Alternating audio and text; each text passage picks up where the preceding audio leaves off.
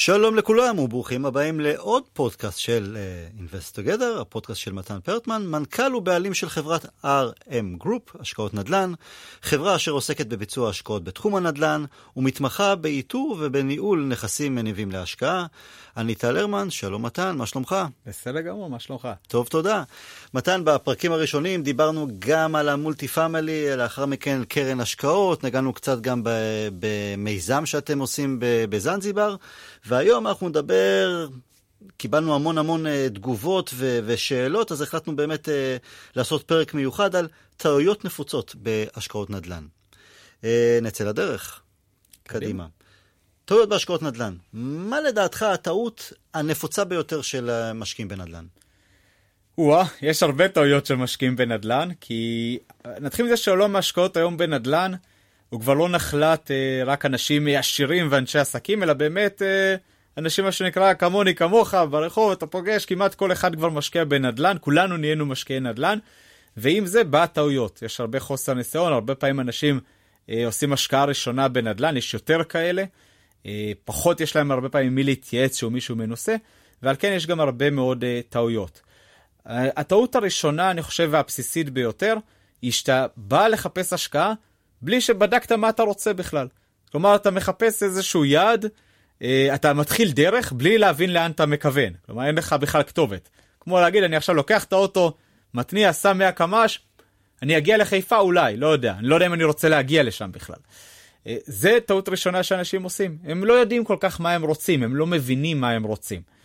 אה, אז אני תמיד אומר, השלב הראשון של המשקיע זה שנייה לשבת איתו ובדרך כלל עם בת הזוג או בן הזוג, כי הם שותפים להשקעה הזאת, ולהבין שנייה מה אנחנו רוצים, מה המטרה מההשקעה הזאת. אני צריך עוד כסף בתזרם החודשי, אני צריך, רוצה למנף את הכסף כמה שיותר כדי לקנות דירה בארץ בסוף. אה, אני רוצה את ההשקעה לשלוש שנים, חמש שנים, עשרים שנה, לשקוע, לשים ולשכוח. שיהיה לי לפנסיה. כל אחד והמטרות שלו. אני, אה, שליווינו באמת מאות, אפשר להגיד אפילו כבר אלפי משקיעים, אז זה המשקיע שרצה לקנות דירה ואת כל הכסף תיכנס לקופת חיסכון לילד שלו שרק נולד. אחד, המטרה שלו, הם היו זוג צעיר שרצה לקנות דירה בתל אביב ולא היה להם את האפשרות, אז הם התחילו לגלגל השקעות אה, כדי בסוף לממש אותם ולקנות דירה אה, בארצות הברית. כל אחד אה, והסיבות שלו. הרי בסוף אנחנו רואים שיש משקיעים בני 22 ויש משקיעים בני 80, והמטרות שלהם כמובן שונות לחלוטין.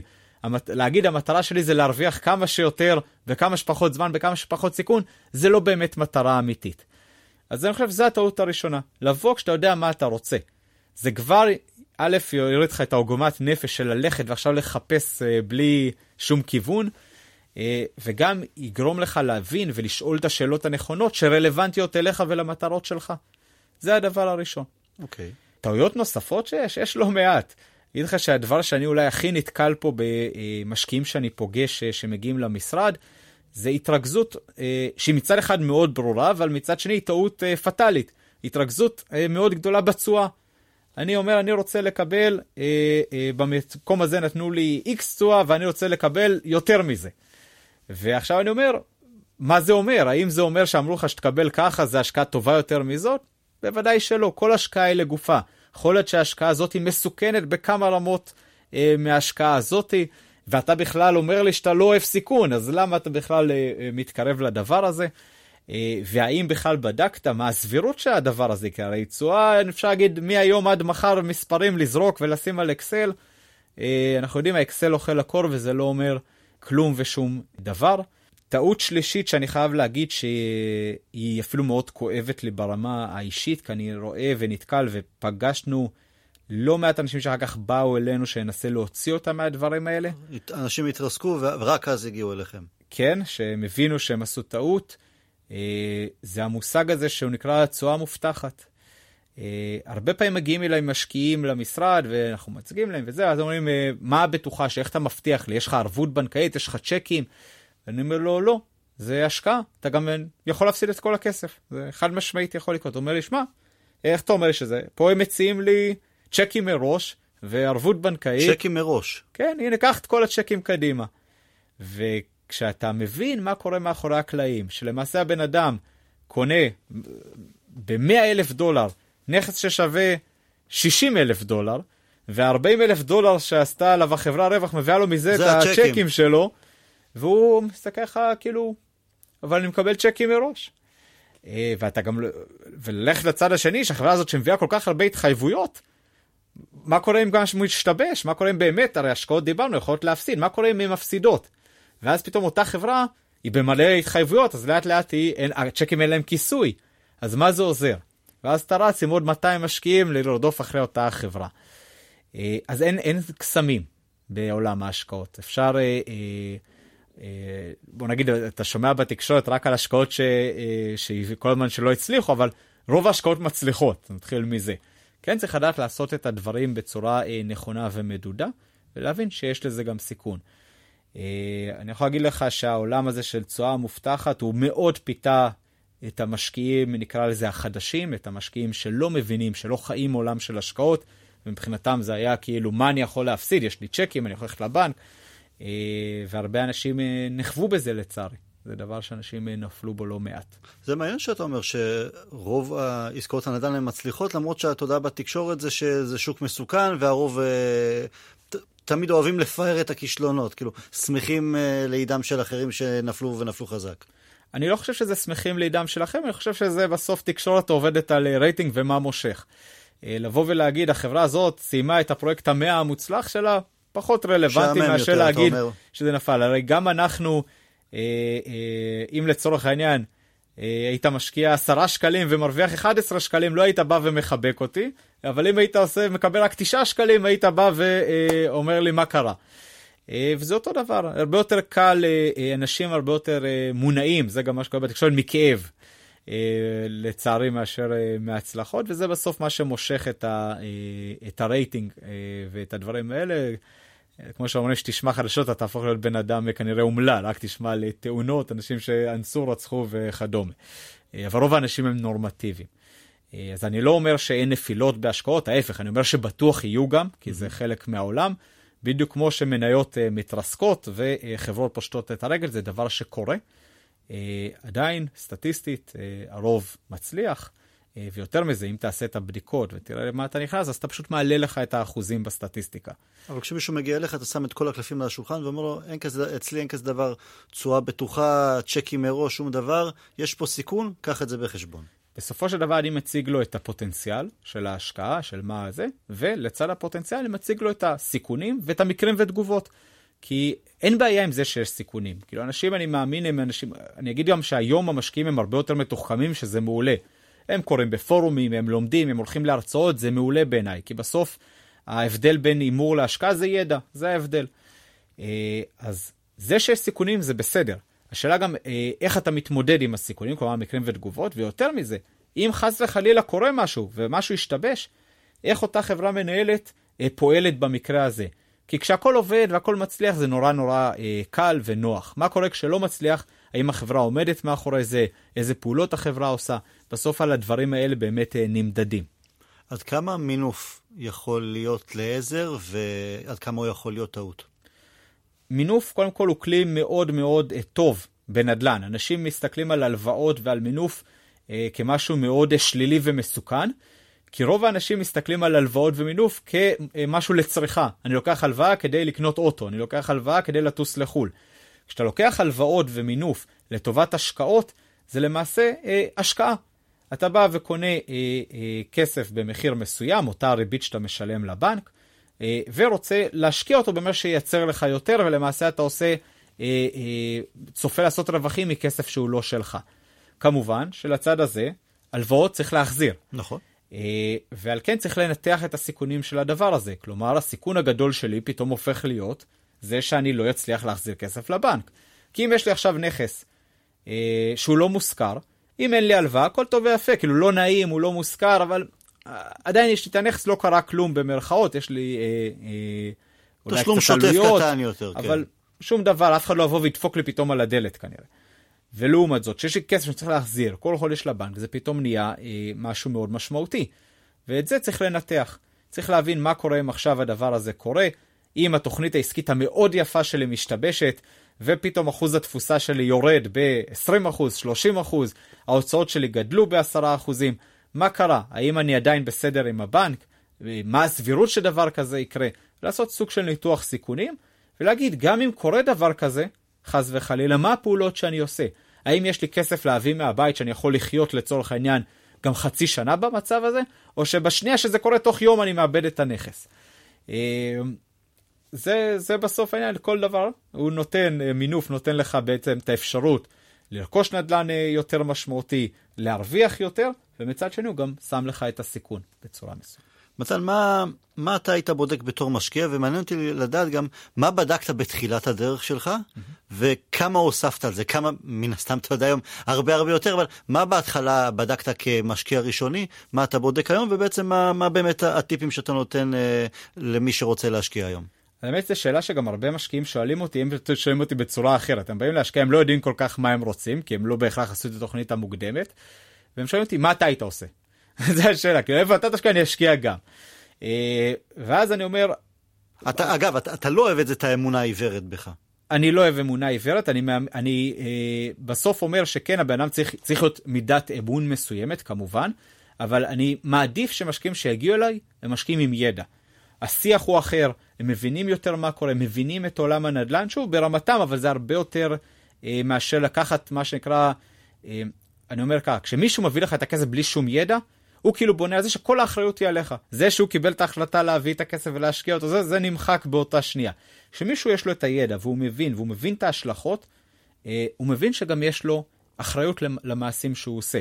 אחריות לזה שהוא משקיע ופתאום מתחרט אחרי שלושה חודשים, או אחריות לזה שאם קורה משהו, זה לא מפחית מהאחריות שלי כמובן, אבל הוא נכנס הרבה יותר מפוקח להשקעה. אה, אני אתחיל דווקא ממה הייתי, מה בדקתי בהתחלה. אני מאוד שונה ממשקיעים אחרים, כי אני עשיתי את זה, החלטתי לעשות את זה בעצמי. הייתי מוכן לשלם את המחיר, שהוא מחיר לא קטן, זה המון שעות, המון עבודה, אה, נסיעות, הייתי עושה את זה בבאר שבע, אה, בשלב מסוים גם ויתרתי על הלימודים בשביל הדבר הזה. אז קודם כל בדקתי שאני בכלל מוכן לשלם את המחיר הזה. כלומר, את המחיר של, אה, של הסיכון האישי, שבמקרה שלי הוא זמן והכסף שלי והרבה משאבים. והדבר השני, אני פשוט הלכתי וחקרתי את השוק, קיבלתי, צרכתי כמה שיותר ידע. הלכתי להרצאות, שמעתי פודקאסטים, קראתי המון ספרים, אני אישית חובב אה, ספרים, היום גיליתי שאתה יכול גם לשמוע ספרים אה, באוזנייה, מה שנקרא. אבל אני עדיין אה, חובב של אותו ספר ישן ומתפורר. בסדר, אני עדיין בן אדם של פתקאות, זה בסדר, כן. אז הייתי קורא המון, ואז הולך ברגליים ומתחיל לתפור את השוק פשוט ברגליים ולדפוק על דלתות ולהתייעץ עם מתווכים ועורכי דין וכל מי שידו בדבר שיכול לתת לי איזשהו שביב של ידע. כי בסוף כשעשיתי את זה בעצמי, רציתי לדעת שכשאני קונה את הדירה הזאתי, למה היא דירה טובה? והדרך לדעת את זה היא כי ראיתי עוד 100 דירות, מה שנקרא חוק המאה, ראיתי 100 דירות, 10 נראו לי טובות בהשוואה, הצעתי מחיר, אה, ובסוף לקחתי אחת, את האחת הכי טובה מבין המאה. אה, היה לי משהו להשוות. הרוב המשקיעים שהיום מגיעים אליי, הם למעשה, שזה לא משהו רע, הם מקצרים את הדרך. כלומר, הם אומרים, אני יודע להתעסק במה שאני עושה, אני אה, הייטקיסט, רואה חשבון, עורך דין, אני יודע מה שאני עושה, אה, אבל אני יודע שאתה כבר עברת את הכברת דרך הזאת, ואני למעשה, אה, מה שנקרא, מתגלח עליך. אני למעשה בא ואומר, אתה עושה לי מקפצה וקיצור דרך, אני בונה על הידע שלך, ואז, מה שאני אומר תמיד למשקיעים לבדוק, זה באמת שהידע שלך הוא לא מספיק, אני רוצה עוד גם שיש לך את המוטיבציה להצליח. והמוטיבציה להצליח היא תמיד, אני חוזר ואומר שוב, הזהות אינטרסים.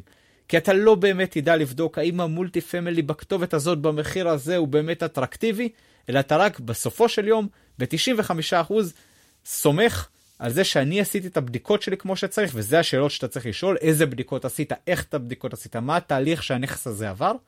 והדבר השני, לראות שאני באמת איתך באותה סירה, לטוב ולרע. אה, אני חושב שהיום זה אולי הדבר הכי משמעותי שמשקיע, שהוא משקיע פסיבי נקרא הוא לא משקיע שהולך ועושה את הדברים בעצמו, אה, צריך לעשות. איזה שיעור, עוד שיעורי בית, אתה שולח אה, לקוחות פוטנציאליים, לכו תעשו שיעורי בית, כי אתה מזהה בהם כשותפים פוטנציאליים, אבל אתה רוצה שהם יחקרו קצת בעצמם ויבואו אפילו יותר מגובשים? זה, זה עוזר יותר לעסקה? זה עוזר יותר לעסקה. יש לקוחות שמגיעים מגובשים. כי לפעמים יכולים כאלה שהם למדו והם חושבים שהם כבר יודעים יותר טוב, ואז אולי מנסים לייעץ לעשות אחרת, מתערבים יותר בהליך שאותו אתה מכיר. אני אומר, אה, אין לי בעיה, אין לי בעיה שיאתגרו אותי, נקרא לזה ככה, זה בסדר. יכול להיות שאני גם, אני גם, כאילו אולי אלמד, כן, אני גם לומד כל יום. יש לקוחות שבאים כן מפוקחים שכבר זה לא השקעה ראשונה שלהם, וכבר עשו ויודעים מה הם רוצים, שעשו איזשהו סקר. יש לקוחות שפחות, ואז הפגישה בדרך כלל הראשונה תהיה מאוד כללית. תהיה מאוד כללית להבין בכלל מה הם רוצים, טיפה לשאול אותם שאלות, לעורר להם גם את המחשבה, זה גם מאוד חשוב. להסביר להם בכלל מה המוצרים שיש בשוק. הם כאילו באים והם לא יודעים מה האפשרויות, הם לא יודעים מה זה multi family, הם לא יודעים מה זה אומר פרויקט יזמי, הם באים, אני רוצה להשקיע בנדל"ן. השקעה בנדל"ן יש לך מבחר גדול מאוד של השקעות, בוא שנייה תבין מה יש היום ב, בשוק, מה היתרון ומה החסרון של כל אחד. אתה תשלח אותם הביתה אחר כך לעשות שיעורי בית, לחשוב על זה, תעשה פגישה שנייה, לפעמים גם פגישה רביעית וחמישית, עד שמשקיע באמת אה, מצטרף וזה בסדר. אה, כל אחד ורמת הבשלות שלו, יש אנשים שבאים מאוד כבר מבושלים ומאוד מוכנים, יש אנשים שהם ממש אה, בשלב הראשון של הגישושים, וזה גם בסדר, כולם מתחילים ממשהו. איזה בלת"מים יש כשאתם רוכשים, שבא משקיע ורוכשים אה, אה, נכס מסוים, מתחם מסוים, מה הבלת"מים הכי גדולים, הכי גדולים שקרו תוך כדי תנועה? כי כל... אם, אני, אם אני משקיע ואתה אומר לי, אוקיי, איקס כסף, mm-hmm. אנחנו קבוצת משקיעים של מולטי פאמילי, יש תשואה, אנחנו מקבלים, התחזית היא ככה וככה, התהליך החל, אנחנו באמת רואים תשואה מסוימת, פתאום יש איזו בעיה גדולה. עד כמה זה משפיע, מה, מה ההגנות של אותו משקיע? אז תמיד כשאני מנתח אה, כל עסקת נדל"ן, דרך אגב לאו דווקא מולטי פאמילי, אני מתחיל לנתח את המקרה ותגובות שלי בשלבים. שלב הראשון זה שלב הרכישה תמיד. בוא נבין קודם כל שאני רוכש את הנכס כמו שצריך על שמנו ולא שמה שאנחנו מכירים שהיה פעם ברומניה שהנכס עבר מידע בכלל לא היית קונה את הנכס כמו שזה אז בוא נעשה בזה אישור קו כי זה גם חשוב. הרבה ישראלים נפלו שם בנדל"ן ברומניה נכון? כן זו תקופה אחרת. אה, אז קודם כל אני בודק את זה, אני בודק שהמקום שאני משקיע בו הוא מסודר, הוא אה, אמין, יש למעשה אה, דרך טובה לרשום את הדברים, אני מערב את העורכי דין הנכונים, עושה בדיקה על הנכס, השלב הראשון זה הרכישה. רכשתי. השלב הבא זה הניהול השוטף, בוא נלך ל multi family. ניהול שוטף, יש לי פה דיירים, אני צריך שהנכס יהיה מושכר, יש לי הוצאות תחזוקה, מיינטננס, כאילו שוטפות, זה התקלקל לו אני הגרה וזה, זה, ויש הוצאות בלטם גדולות, שריפה, הצפה, לא יודע, סופת טורנדו, אני יודע, רעידת אדמה, רעידת אדמה, דברים מהסוג הזה. אז הדברים הקטנים אני מכניס אותם בתוכנית העסקית, כי אני רואה מה קרה בנכס הזה בשנתיים שלוש אחורה, ואני עושה את השקלול, הדברים הקטנים, ושם את התקציב הזה. אז יש תקציב שמוגדר באמת לבעיה במזגן, בעיה בניאגרה ו... נכון. ודברים דומים. לדברים הגדולים אני עושה ביטוח. אז אני אומר, אוקיי, בביטוח כיסיתי את זה, את זה ואת זה, לצורך העניין. אני בודק מה לא כיסיתי בביטוח ומה לא כיסיתי כאן, בודק מה הסבירות. עכשיו, בכל פרויקט כזה אני גם אקח תמיד כסף מראש כספייר, שאני שם אותו בצד. אה, מה שנקרא קופה כזאת לשיפוצים לא צפויים, או קופה למשהו לא צפוי. אה, אז גם את זה אני שם בצד. עכשיו, כן יכולים להיות מקרים שגם זה לא עוזר, וגם זה לא עוזר, וגם זה לא עוזר, אבל הורדתי את הסבירות שהדברים האלה יקרו. אה, ובסוף על זה אנחנו חיים, על הסבירויות והסטטיסטיקה. האם הסיכוי שלי הוא 80% להצליח, 70% להצליח, או אני מצמצם אותו עד ל-95% להצליח, או 98% להצליח. עד כמה השיקול של באמת רעידות אדמה, אזור ש... שריפות, הצפות, משמש כשיקול אם להשקיע באותו אזור? הוא כמובן משמש שיקול, הוא יותר משמש שיקול, הרי בוא שנייה אה, נהיה כנים.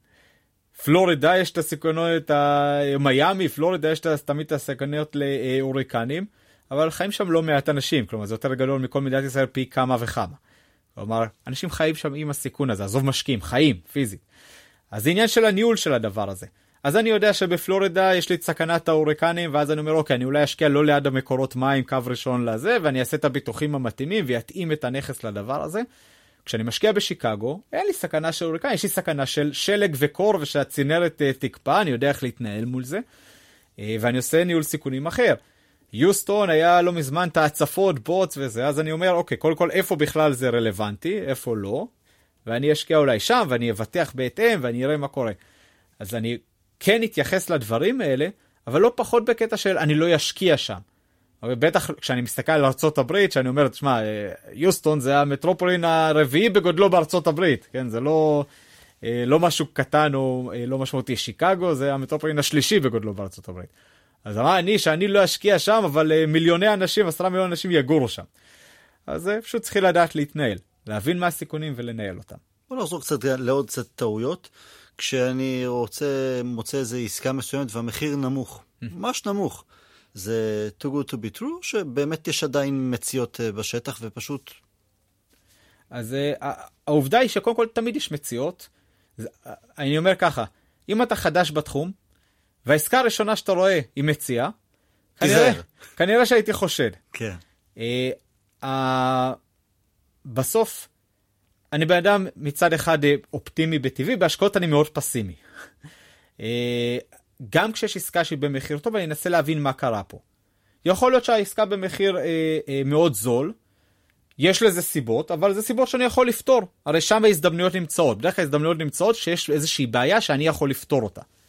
אם זה בעיה מבחינת אה, אה, חוקים וזכויות אה, כאלה ואחרות, אם זה בעיה שצריך לשפץ מאוד איזה, לפנות איזה דייר. יכול להיות שזה בעיה שאני יודע לפתור אותה, יכול להיות שזה בעיה שאני לא רוצה לפתור, שאני לא רוצה להתעסק איתה. אבל אני כן אנסה להבין באמת את התמונה המלאה. כן נתקלים בהזדמנויות, אני שוב חוזר, משקיע בדרך כלל שהוא קטן, מתחיל, וזה הסיכוי שלו למצוא הזדמנויות הוא הרבה יותר קטן, הוא הרבה פחות חשוף אה, לעסקאות, ובדרך כלל כשיש הזדמנויות הם יגיעו קודם כל למעגל הראשון. אני אתן דוגמה, כשאני התחלתי בבאר שבע, ואמרתי שכיתתתי רגליים, לא המתווך שלא פגשתי, שאמר לי, זה דירה המציאה הכי גדולה בעולם וזה, ואתה אומר, מה זה, הכל פה, אף אחד לא, הכל מציאות. אבל ברור שכשאתה מבין ואתה צובר ניסיון וזה, אתה מבין שזה לא ככה, ולא כל עסקה היא מציאה, ולא כל עסקה היא במחיר טוב, אה, ואז אתה יודע להעריך שיש באמת עסקה, אתה מעריך אה, אה, ואוהב כשיש עסקה באמת מאוד מאוד אטרקטיבית.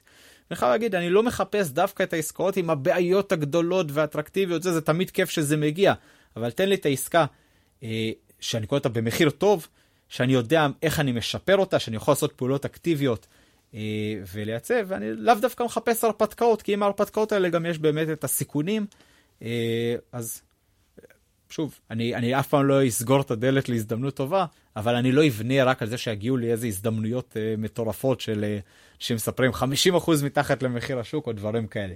אני אומר, היום שהשוק הוא הרבה יותר גלובלי והשוק הרבה יותר עם כל הדאטה, כל המידע, בטח הברית, גם בישראל, נדיר למצוא אנשים שהם כל כך מנותקים מהשוק שהם לא יודעים שהם מוכרים את הדירה שלהם ב-30% uh, מתחת למחיר. Uh, זה העולם. אתה מעודד משקיעים לבוא איתך לארה"ב או לכל מקום אחר שאתה אה, קונה שם, שיסתכלו גם בעצמם, שיהיו יותר רגועים, או שזה... אני חושב שזה לא פקטור. אין ביקוש לזה. אה, אף אחד לא ביקש, כן אנשים לפעמים שהם במקרה טסים, אני אספר לך סיפור מצחיק האמת. כשהיינו בבאר שבע, אנחנו היינו בהלם שיש אנשים שקונים דירה בלי לראות אותה. בבאר שבע זה שעה נסיעה, תקפוץ שנייה תראה בעיניים. הוא אומר מה אני אראה? אני אכנס, יראה דירת ארבעה חדרים, קירות, מטבח, אוקיי, סטודנטים, עושה להם שלום. אני לא מכיר את באר שבע, אני לא יודע אם זה אזור טוב, אני לא יודע מה זה, אני לא הולך לגור שם, אני סומך עליך, בגלל זה, בגלל זה אני משלם לך, כי אתה המומחה. אני אומר, טוב, הייתי בהלם, זה באר שבע. אחרי אה, שקניתי לאיזה משקיע שלי, שלוש שנים אחרי שהוא קנה את הדירה, הוא בא ומתקשר אליי, מתן עם המשפחה בדרך לאילת, אני רוצה לעבור בדירה, לראות, אני פשוט לא זוכר את הכתובת. אומר לו, טוב, זה הכתובת, אבל אתה יודע, יש שם אנשים שגרים, אתה לא יכול לדפוק להם על לא, הדלת. כן. אז הוא אומר, טוב, זה, אז הוא קפץ פעם ראשונה לדירה שלו אחרי שלוש שנים שהוא לא יודע מה הכתובת בכלל. אני אומר, אז יש אה, עניין כזה. עכשיו, כשאתה הולך לארה"ב, זה על אחת כמה וכמה. מה אתה תראה שם? מה אתה תגלה? מה אתה זה? אה, כאילו, בסוף, אה, אני אומר, אם מישהו כבר נמצא בארצות הברית והוא במקרה נמצא שם, שיקפוץ, שיראה בשמחה. אה, אנחנו גם שולחים וידאוים ותמונות וזה, אבל אה, אבל באמת שרק הנסיעה והזה בשביל ההשקעה היא לא, זה לא, פשוט מיותר. כנראה גם בדרך כלל עד שהוא יטוס ועד שהוא יחזור כבר ההשקעה תיגמר. זה המציאות היום. או שבזבז על נסיעה חודש אה, תשואה. כן.